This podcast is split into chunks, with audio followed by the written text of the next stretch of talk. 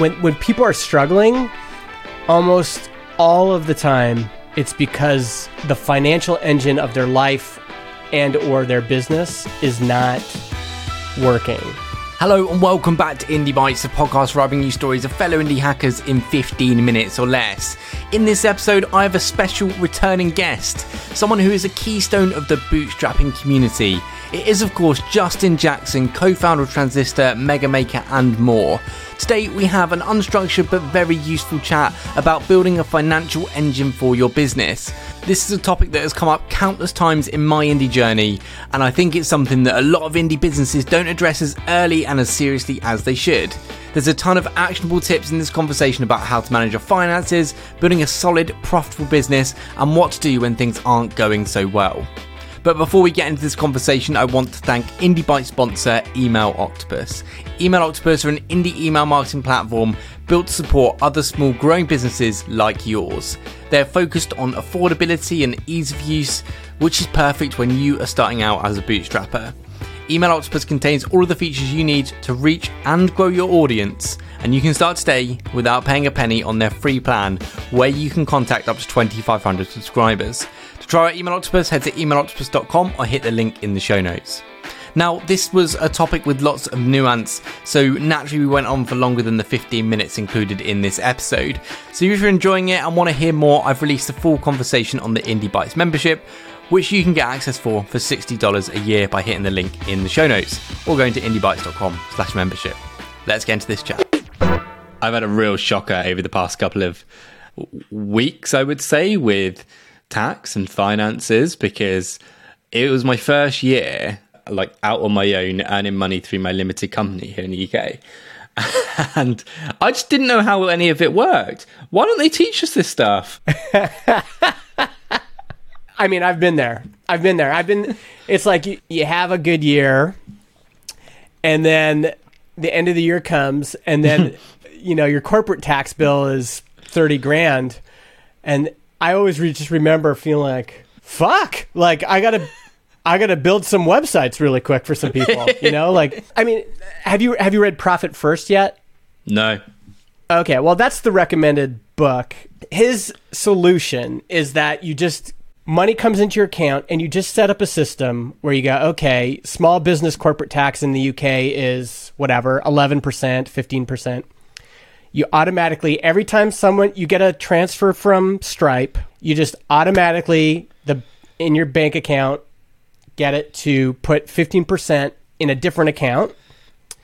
And actually before you even do that his his big thing is you you pay yourself first. So you say you know what? This year i want to have 5% profit for me as a business owner. So you take automatically $100 comes in 5% of that goes to james that's my benefit above my salary that's my benefit for owning a business i want to earn 5% profit so you put that in an account. Just keep it away.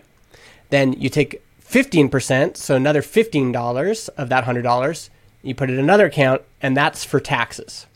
Or whatever. I don't know what your taxes are, but. Yeah, Uh, well, the, the cor- corporation tax here is 20%, plus you've got to pay the income tax based on what you give yourself. But like in my, in my account, I have the automat, we have like pots, and it automatically takes 20% and puts it directly in that. The trouble is, because money has been so awful for me over the last couple of years, I've just had to take it all out. Every, every, there, there'll be times where I can't pay my council tax bill, and I'm like, where do I get the money? And I have a have a hundred pound in my a tax pot and I just have to take it out. And it, it's like whenever I've read Ramit Sethi's book or when I'm looking at this one, I'm or oh, Psychology of Money, Morgan Housel. I'm like, yeah, that's great if you have the income and you can plan that income.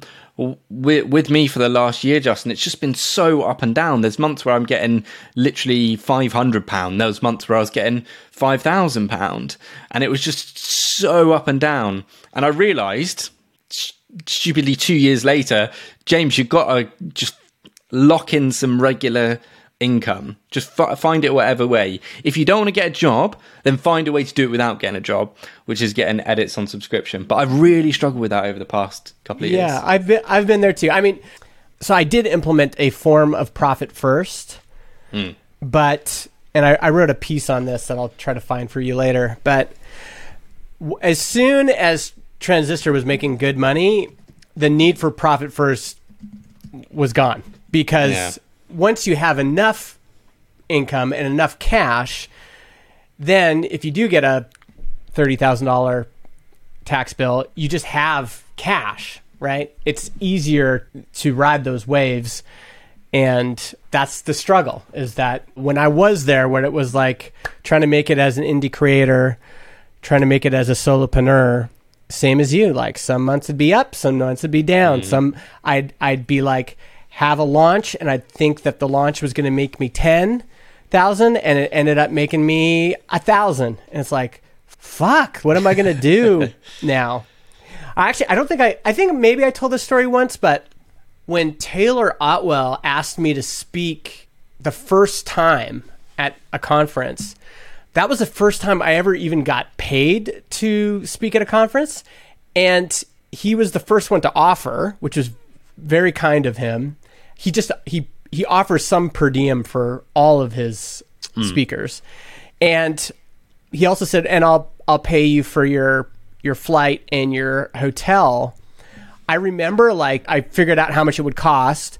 I sent it to him. He transferred the, me, me the money, but then that like money that held me over for like a couple months because I was just in a dry spell of needing something. And I think I told him that later, but like just that opportunity kind of saved me because I was mm. like, where am I going to get whatever it was? It was like two or three grand. And I've been thinking a lot about this idea of a financial engine. Like, Okay. you really need the financial engine of your business and your life to be working well. Hmm. And, you know, from the time I quit my job and went indie, I did have flexibility. I could live where I wanted to. I could wake up when I wanted to. So I had that freedom. But until it was paired with a financial engine that really was working, it wasn't complete. And this is like when I get questions from people to like my email newsletter and eh, when when people are struggling, almost all of the time it's because the financial engine of their life and or their business is not working and it's hard obviously but that's the part that every business owner needs to figure out and I, it's surprising that's why profit first actually it's worth reading the first chapter of profit first hmm. because his introduction just understands business owners so well and the truth that 95% of business owners, small business owners, are actually stressed about money. The financial engine of their life isn't working very well. It just hit me like a pile of rocks when I read it. It was just like, yes, like that is what's happening. And I got to figure that out, right? I got to figure this out so that this engine's working. And he walks you through a process for that, which includes being just absolutely brutal in in your assessment about revenue and expenses and also looking at okay what do i want out of this you know not just out of this business but out of this business life. Like i'm an entrepreneur. Okay what does that mean? This is how i thought about it. If i could earn $80000 as a salary well entrepreneurship has to give me more because entrepreneurship is a risk. So Yeah. what am i getting paid back for that risk? Well it should be eventually 100 150 200,000 a year. Okay well to get there what do i what would have to happen? And it's well one way is i could reduce costs. Another way is increase revenue and do do different types of work. And i mean that was the point really when i started evaluating all that stuff. Because I think similar to you, I when I got depressed, I would like I had an engine that felt like it was working, and then I got depressed, and then everything just fell Bingo. apart, Yeah.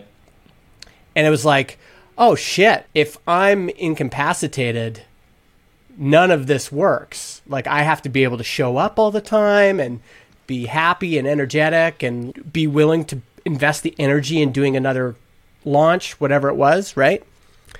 And that's what I started looking at. I started learning about these things like the market matters so much. Looking at my friends Adam Wathan and Taylor Otwell and just seeing the financial engine they had, it was like that engine gives you way more margin.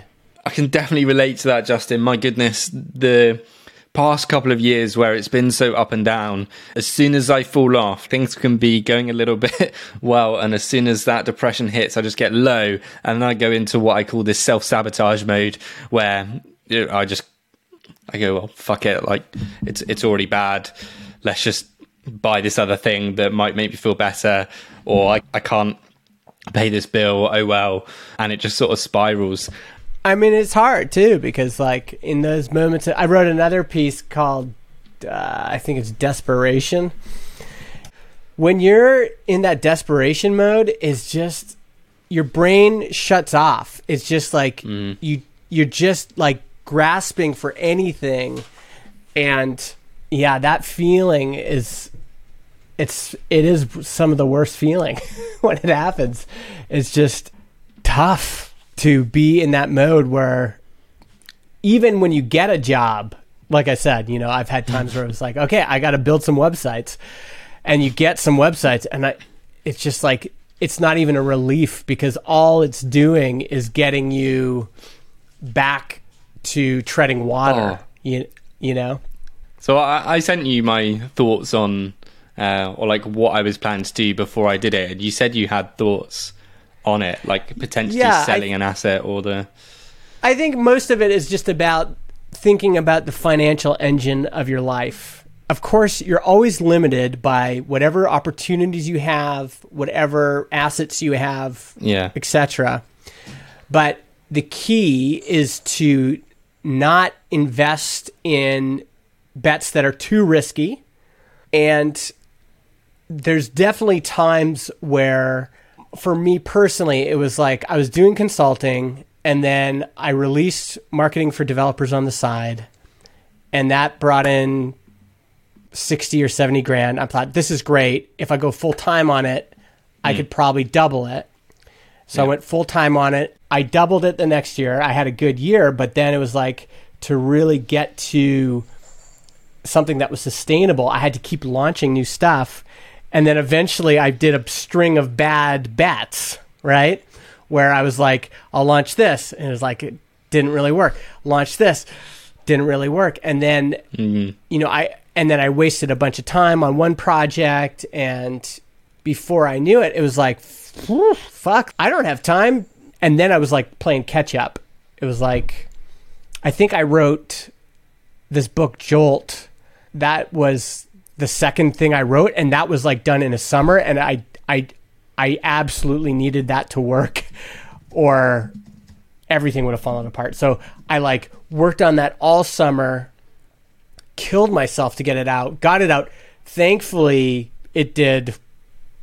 I can't even remember. Like, not as much as marketing for developers, but it did 9K or something over the summer. And mm. then I mm. had a little bit more breathing room. But then I was just kind of always like, shit, I gotta. And now I'm behind the eight ball. I gotta like keep launching. So yeah, I think the thing you got to think about is what is the best financial engine. It's nice if it's simple. It's nice if it's just one thing. It's nice if you don't have to layer a bunch of things on top of each other, but you can just focus on one thing that's like really likely to bring in 80% of what you need. And and of course, one thing can be podcast editing might be multiple clients, or podcasts might mean multiple podcasts and multiple sponsors. But it's nice if it's simple and it it kind of runs itself. You know, it's like mm-hmm. You get a machine and then it's just like okay, and that that whatever prices you're charging, or there's enough volume coming in that you are eventually able to build up this thing where it's okay, this is just working every month. And now I have breathing room, I have buffer, and I've got cash in the bank. and I don't have to worry about where the money's coming from next month. But I was in a position where I was like, fuck, I don't know where the money's going to come in next week. Like, um, and you're in a bit of a nicer situation in some ways because I, at this point, I had this was a bad, very risky thing for me to be doing because I had four kids and uh, oh mortgage and uh, and uh, everything else. So, in some ways, it's actually very lucky that I made it through all that. Thank you for listening to this episode of Indie Bites with Justin Jackson. Now, if you enjoyed that and want to hear more, a reminder the full 40 minute conversation is available on the Indie Bites membership that you can get access to at indiebites.com slash membership. And thank you again to my awesome sponsor, EmailOctopus. That's all from me. See you next week.